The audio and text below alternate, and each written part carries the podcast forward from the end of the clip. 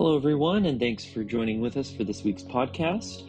As per usual, before we begin our time together, I just want to take a minute and let you know a bit of what's coming up in our community. So, for today, our student ministries pastor, Devin Snellgrove, is continuing our series, Seeds of Transformation. And we have a newcomers lunch coming up shortly here on May 7th, and it's a great time to connect with the leadership at Southview, but also with people that are new to Southview as well. And it's a free event but we would ask that you register on Realm or our website, and that would help us make sure that, importantly, there is enough food. Lastly, on May 18th, we have a baptism class coming up. And if you're curious about baptism and what it means or how to take that step, then please join us. The class is online and you can register again on Realm or our website. The best way to know what's going on at Southview is by checking out our weekly viewpoint and you can find a link to our viewpoint in the episode description of this podcast. Or you can go on Realm and join the group Southview Family Updates, and that'll make sure that you're always getting the weekly viewpoint in your inbox. And if you're new with us here in this digital space, then we would love to hear from you. You can find an online connection card at the bottom of that viewpoint, along with a prayer request form, so that we can support and join you in prayer. And additionally, you can always find us on Instagram and Facebook. But now, today, no matter how you're joining with us, may each of our hearts be open and expectant. Because God is here and Jesus invites us to bring all that we are and all that we're currently carrying to Him. In the name of the Father, the Son, and the Holy Spirit, let's seek the face of God together.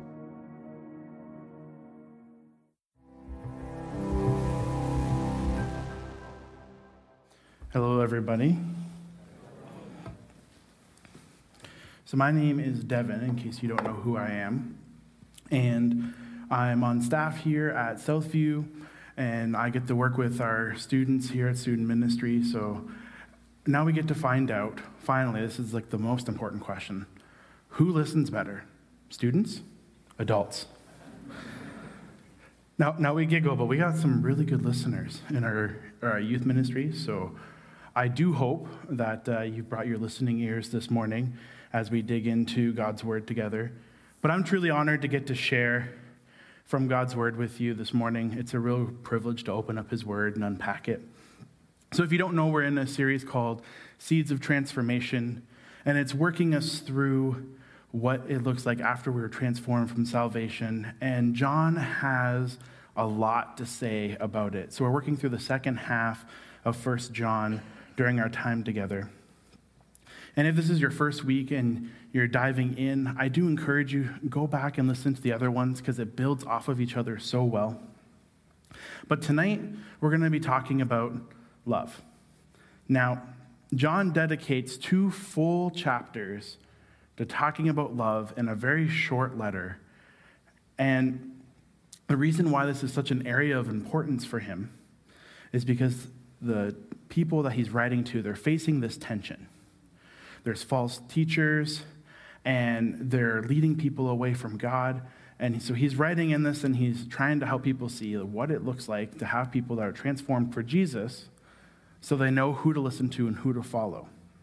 And the challenge that he lays out over these verses is to love one another. Now, for those of you that have been here over the last few weeks, I'm sure you're noticing, you're like, wait a minute. Clyde talked about love the last two weeks. Now, Devin's up here talking about love. Is, is there's just, it's going to be the month of love? Like, what, what's happening? And the reason why we're talking so much about love is because John spent so much time talking about it. We're just working through what he has to say. He, there's repetition in his letter, and it's there intentionally. A couple weeks ago, we did our Apostles' Creed discipleship pathway. And during that time, we talked about the importance of repetition. It's good in our lives because it helps us in our jobs. Like, I guarantee if you had someone that was going to build your deck, the words, hey, this is my first time, not very encouraging. But if you hear, oh, I've been doing this for 10 years, you're like, okay, I understand. And repetition in our lives is important, but it's also important in our spiritual lives as well, because through repetition, we have this lasting impact. And just like God's love has a lasting impact on us as well. So I'm both excited and nervous as we come to this chunk of scripture. I'm excited because this is an important message to talk on. And I'm nervous because John doesn't pull his punches, so it makes it a little bit harder for me because he just speaks out truthfully. So we're going to be looking at 1 John chapter 4 verse 7 through 21. And the point that he is trying to make is that our lives or our relationship with God is directly affected by how we love others. I'll say that again. Our relationship with God is directly affected by how we love others. So if you haven't already, open your Bibles to 1 John. If you use the phone app, open it up to that. We're going to be starting off in verse 7. But let's remember, this is the Word of God. So in verse 7, it says, Beloved, let us love one another, for love is from God. And whoever loves has been born of God and knows God. Anyone who does not know God, or sorry, does not love, does not know God, because God is love. In this, the love of God was made manifest among us, that God sent his only Son into the world so that we might live through him. In this is love. Not that we have loved, but that he loved us and sent his Son to be the propitiation for our sins. Beloved, if God so loves us, we also ought to love one another. No one has ever seen God. If we love one another, God abides in us. His love is perfected in us. By this we know that we abide in him and he in us, because he has given us of his Spirit. And we have seen and testify that the Father has sent his Son to be the Savior of the world. Whoever confesses that Jesus is the Son of God, God abides in him, and he in God. So we have come to know and to believe that the love that God has for us, God is love. And whoever abides in love abides in God, and God abides in him. So this is the love perfected with us, so that we may have confidence for the day of judgment. Because as he is, so also are we in the world. There is no fear in love but perfect love casts out fear. For fear has to do with punishment, and whoever fears has not been perfected in love. We love because he first loved us. If anyone says, I love God, and hates his brother, he is a liar. For he who does not love his brother, whom he has seen, cannot love God, whom he has not seen. And this commandment we have from him whoever loves God must also love his brother. So there's a lot in this scripture, and I wanted to read the whole thing so we could see the whole picture of what's being said. But we're going to be working through this chunk by chunk. So I encourage you keep your Bibles open, keep your apps open as we work through this. So the first chunk we're going to be looking at is just verse 7 and verse 8.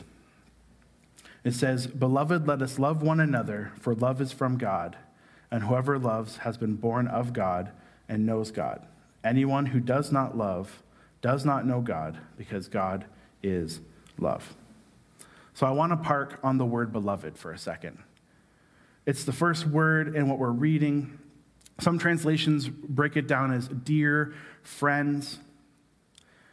But this kind of address shows that John isn't just writing to random people, he's writing to people that he knows, people that he cares about. There's a closeness. So when John shares with the audience, He's sharing out of a place of care, sharing out of a place of love for them to understand, to move, and to grow. Not out of a place of judgment or anger, and he's not trying to make them feel down, but he is going to challenge them and how they are living. So now that we've paused on the word beloved, it makes reading the rest of this a lot easier because we understand the relationship. So then he says, here's our main point love one another. Why? for love is from God.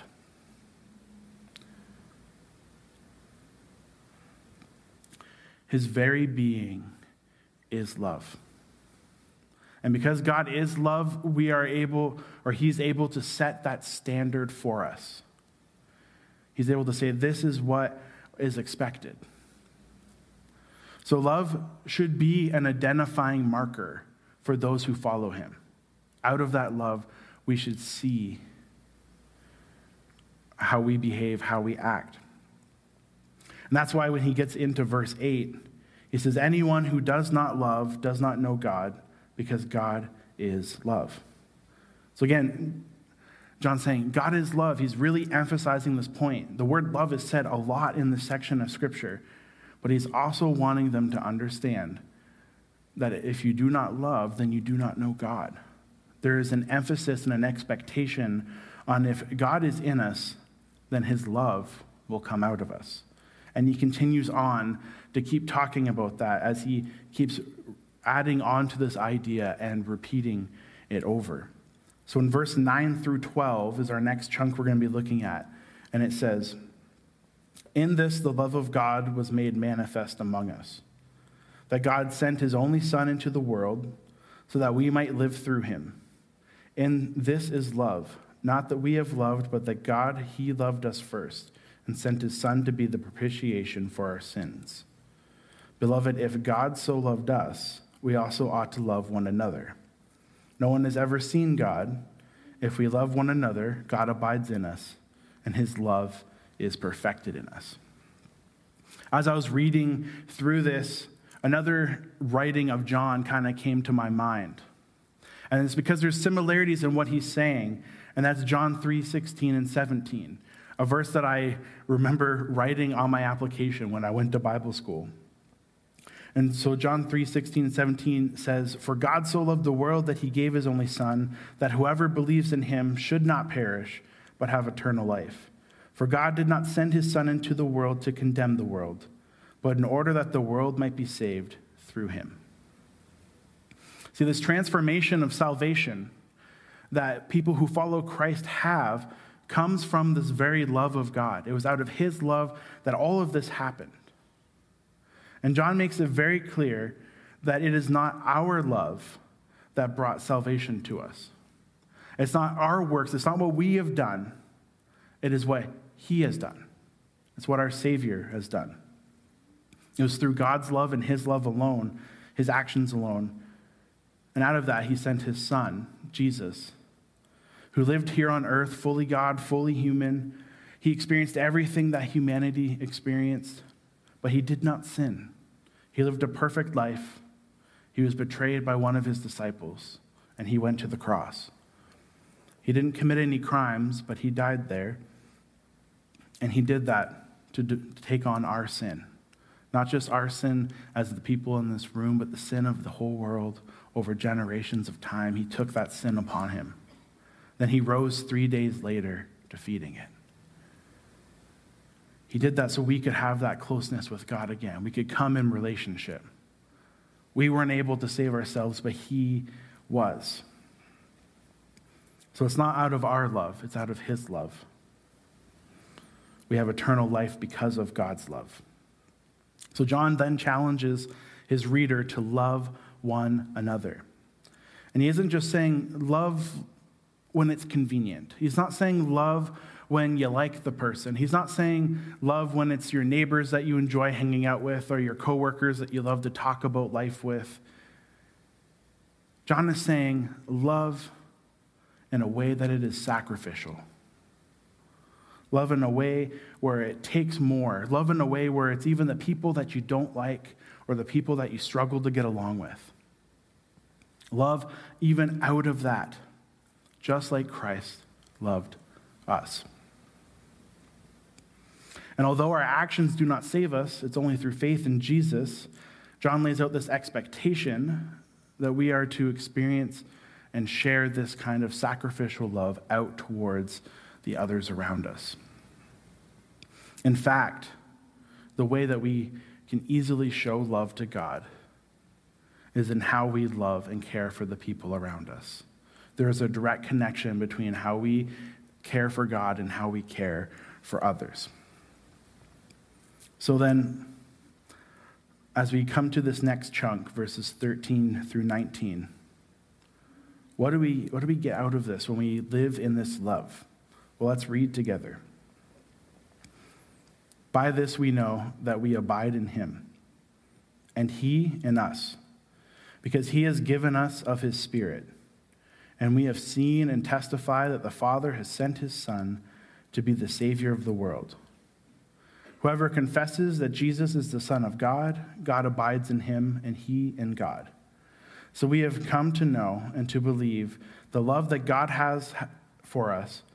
God is love, and whoever abides in love abides in God, and God abides in him. By this is love perfected with us, so that we may have confidence for the day of judgment. Because as he is, so also are we in this world. There is no fear in love but perfect love casts out fear. For fear has to do with punishment, and whoever fears has not been perfected in love. We love because he first loved us. So, you're even noticing as we work through this, this repetition, you know, he's, he's hitting the main point, every chunk that we have worked through, and he's re emphasizing that. But then he also talks about what it means to have God abiding in us and for us to abide in him. And in theory, we know this. In theory, we understand it. At the point of salvation, we have God inside of us. So he's abiding in us, he's living in us. However, it's easy for us to get to that point and just stop and say, okay, God's in us, he's working in us, that's, that's good enough. But if we stop there, we don't fully understand the magnitude of the love that we have received. We don't fully understand how much God's love actually means to us. Now, John says that when you fully experience this love, three things will happen. First, we will have confidence in the day of judgment. Now, if you're any, anything like me, if you have similar thoughts like I do, there are times when I'm insecure in my faith. And I'm not going to ask you to raise your hands if you've ever experienced that before, but I am sure I'm not alone in this. I've had many times in my life where questions like this have come to my mind. Questions like, what if I'm not good enough to be a Christian? Or what if I haven't done enough to really be loved by God? Now, I talked about John 3:16. I, I know in my head what this truth is. But at times when insecurity comes in, it's very easy to fall into that and then be stuck in a false truth and then just be left there. But when we come to realize the love and the magnitude of what Jesus did on the cross for us, as when it sits in you and it resonates with you, when you have those moments of insecurity, and we still will, we're human, we're not perfect, it's His love that pulls you out of it. You know, when I think, well, I'm not good enough, I'm reminded, well, of course I'm not good enough, but it's not by my works that I have salvation, it's by His. By what he did on the cross. So one day, we will go before God. One day, we'll be there to answer for our lives and how we lived. But we have confidence for those of us who believe in him because when we go before God, Jesus is going to say, I died for him. His sins are forgiven. I died for her. Her sins are forgiven. We already are children of God. We will have full confidence when we walk in this perfected love through God. And second, when we realize God's love, there is no fear. So much like where there is light, there can't be darkness. Where there is love, there can't be fear. But what does John mean by that? Are we just never going to have fear of anything? No. What he's saying is when we experience God's love, we don't have to look at God in a, a way of fear. We don't have to fear God. Now, I am very certain that when we go before him, when we truly experience his majesty and how he is, we're still going to be in awe of him. We're still going to have respect towards him, but we don't need to look at him with fear. And this is because out of his love for us, he cares for us so much that that fear doesn't need to be there. And there's no beautiful or no more beautiful image of that than that of the prodigal son. It's one of my favorite Bible stories. I, I speak on it to the youth quite a bit because it's one that just just like hits home every single time, and it reminds us of how much God actually loves us. So, in case you don't know the story of the prodigal son, I'll run through it rather quickly and then share uh, the verse that always like sinks into my heart as we come to the end of it. So the story sets up Jesus is sharing. It's the third in succession of different stories. And he talks about how there is a father and there's two sons. They work for their father, they live there. But the youngest son just thinks that life is just okay. He thinks that's just enough. And he wants to experience a different kind of life. He wants to go out into the world and see what, what he can find, see what he can get into. So he goes to his father and he says, I would like my inheritance. Now, his father's not ill, his father's not dying. But what he's saying culturally to his father is, I want to leave the family. I want my cut so I can go, I can do my own thing. And you're better off dead to me than alive. Kind of heavy. Students, never say that to your parents. But he says this to his father, and the father could have said no. The father could have, you know, locked him in his room and had him think about it. But he says, okay. And he gives him his inheritance. And the next day, the son's gone. He goes out into the world, he experiences life, and he's throwing money left, right, and center. Before you know it, money's gone. There's a famine in the land that he's living in. All of his friends have magically disappeared. Why? Because the money's gone. They weren't really his friends. And the son is at the lowest of low. He's working in a pig farm, which culturally, for a Jewish person, to even be around pigs, what made him completely unclean.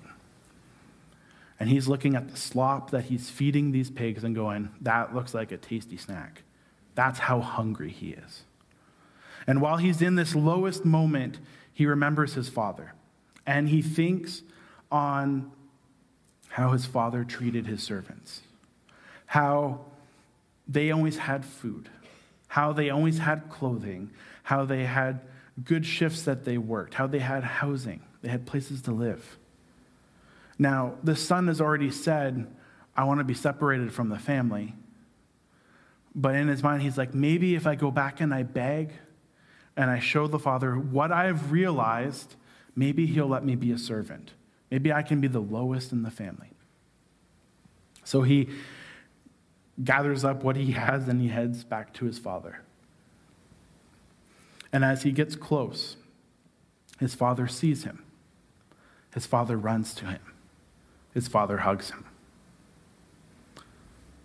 Puts new clothes on him, puts jewelry on him, gets a nice fattened calf out. They're going to throw a party. And he says these words in Luke 15, verse 24 For this my son was dead and is alive again. He was lost and is found. And they began to celebrate. This is why we don't have to fear our Heavenly Father. Because in a world where we hit rock bottom, he is looking for us to return home. And out of that love, He accepts us back in.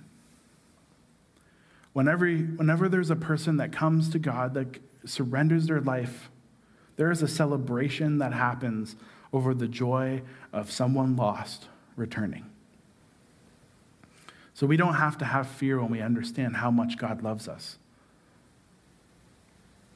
Because that love is impacting. That love changes forever, changes us forever. That son, it doesn't say, but I guarantee you, he served the Father wholly for the rest of his life. And he was he never looked back or thought the life I had before was better. And the third thing that changes us is our ability to outpour love. When we experience this deep kind of love, it makes it easier for us to share it with others. That's why John says in verse 19, we love because he first loved us. When we experience this love, it fills us up. When we experience any kind of love, it fills us up. You think about, you know, if you go and help someone that if you help someone that's struggling with homework out of love for them, they're going to feel filled up because you helped them with homework. Or if you had a really long day at work and a friend comes by and says like, "Here's a meal, here's a drink, go sit down, relax." You feel, you feel that love and it fills you up. I like to think of love like a, getting a glass of water. You have your glass, you go to your tap or your Brita, and you, you start pouring the water in. And once you get near the, the top of the filling, you go, okay, that's enough. And you set it down. Well, that's normal love. But when we experience this love that comes from God, it's everlasting. It'd be like putting the ho- that cup under the tap and turning it on, and as it fills up, it just keeps pouring out and it keeps pouring out and it keeps pouring out. That love doesn't have a limit. And because of that, as it pours out of us, it should come out in how we behave, it should come out in how we act. My dad always told me, What I take in is what I'll give out. And when we take in God's love, it should come out of us. That love should be an identifying marker of us being followers of Christ. Now, I would love to say, There's the sermon. Amen we have two more verses to cover. And that talks about what happens if we don't live in this love. Verses 20 to 21 says, If anyone says, I love God, and hates his brother, he is a liar. For he who does not love his brother, whom he has seen, can not love God, whom he has not seen. And this commandment we have from him Whoever loves God must also love his brother. We cannot love God and hate others. It doesn't work. And John says, anyone that says otherwise is a liar. Now, this is the harsh truth that I was talking about earlier, and this is the reason why I was nervous. Because our love from God shows in how we treat the others around us. And this is why John wrote that in this letter. It's because he's experienced that fullness and that love from God. And he's living every day as best as he could to pour that out towards others. And that type of love outpouring, it impacts people in a whole different way. That's how my family became Christians. We had neighbors that just loved on us like crazy. And eventually, my parents asked them, What's wrong? Why are you so different? And they said, It's because Jesus loves us, so we show love towards others. And it led us to going to church. It led my parents to God. Then, shortly afterwards, through the kids' ministry, shout out to Spencer, it, I was led to Jesus as well. And now I get to serve him every day and it's absolutely beautiful. This kind of love, it changes. So, as I was getting ready for this message, as I was preparing, I had this question kind of sit on my, on my brain, on my soul, and I've been reflecting on it a lot in these upcoming weeks leading into this message. So, I want to share it with you today. And the question is if only our love towards others showed our relationship with God, how many would know that you are a Christian? just by how you treat others, just by how you show his love, how many would look at you and say, there's something different about that person? Or even to the extreme, say, what's wrong with that person? Why are they always nice? That would be a good thing for us to hear. And as I was working through this and in preparation, and whenever I come to speak, I always wrestle with the scripture because it kicks me in the butt just as much as I hope it kicks other people in the butt. But I came to the realization that I could love better. That the way I, I care for people is not up to par yet. I still have room to grow. I still have time to work on it. And I need to work on it. Now, and I know that I'm not alone in thinking that. I'm sure a lot of you are sitting here saying, yep, Devin could love better. But I hope that you also think that for yourselves. Now, just imagine with me if we as a church said, we're going to work on love? We're going to work on understanding how much God loves us and then pour that out towards other people. There's over 1.3 million people here in Calgary, but there's not over 1.3 million Christ followers. Lots of people are looking for and need God's love. And here's the best part not everyone even knows that they need it. But if we woke up every morning and in our prayers we just said, God, give me an opportunity to show your love today, I have great confidence in saying that He would give you opportunities to do that. And then as you outpour that love towards other people, God will work because we get the privilege of being the example of His love. We get the honor of sharing that with the people around us each and every single day. So let's lean into His perfect love. And what better way to lean into His love than to come to the communion table today? We remember the impact of Christ's actions on the cross. Whenever I come to communion, I think of Romans 5, verse 8, and how it reminds us that while we were still sinners, Christ died for us. It's through his actions we've received the gift of being God's children and freedom from sin. So we come to communion and we thank you, Jesus, that this bread represents your body broken for us, and that this cup represents your blood poured out for us. God, may your love help us worship you wholly. And may this food be spiritual food for us. Amen. So, as we come to the cup, peel back that top layer, pull out the bread. Just hold it here for a second. This is his body broken for us. Let's take together.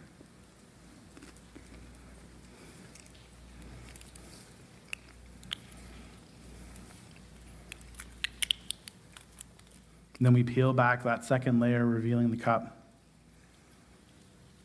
And this is his blood, his love poured out for us. Let's take this together.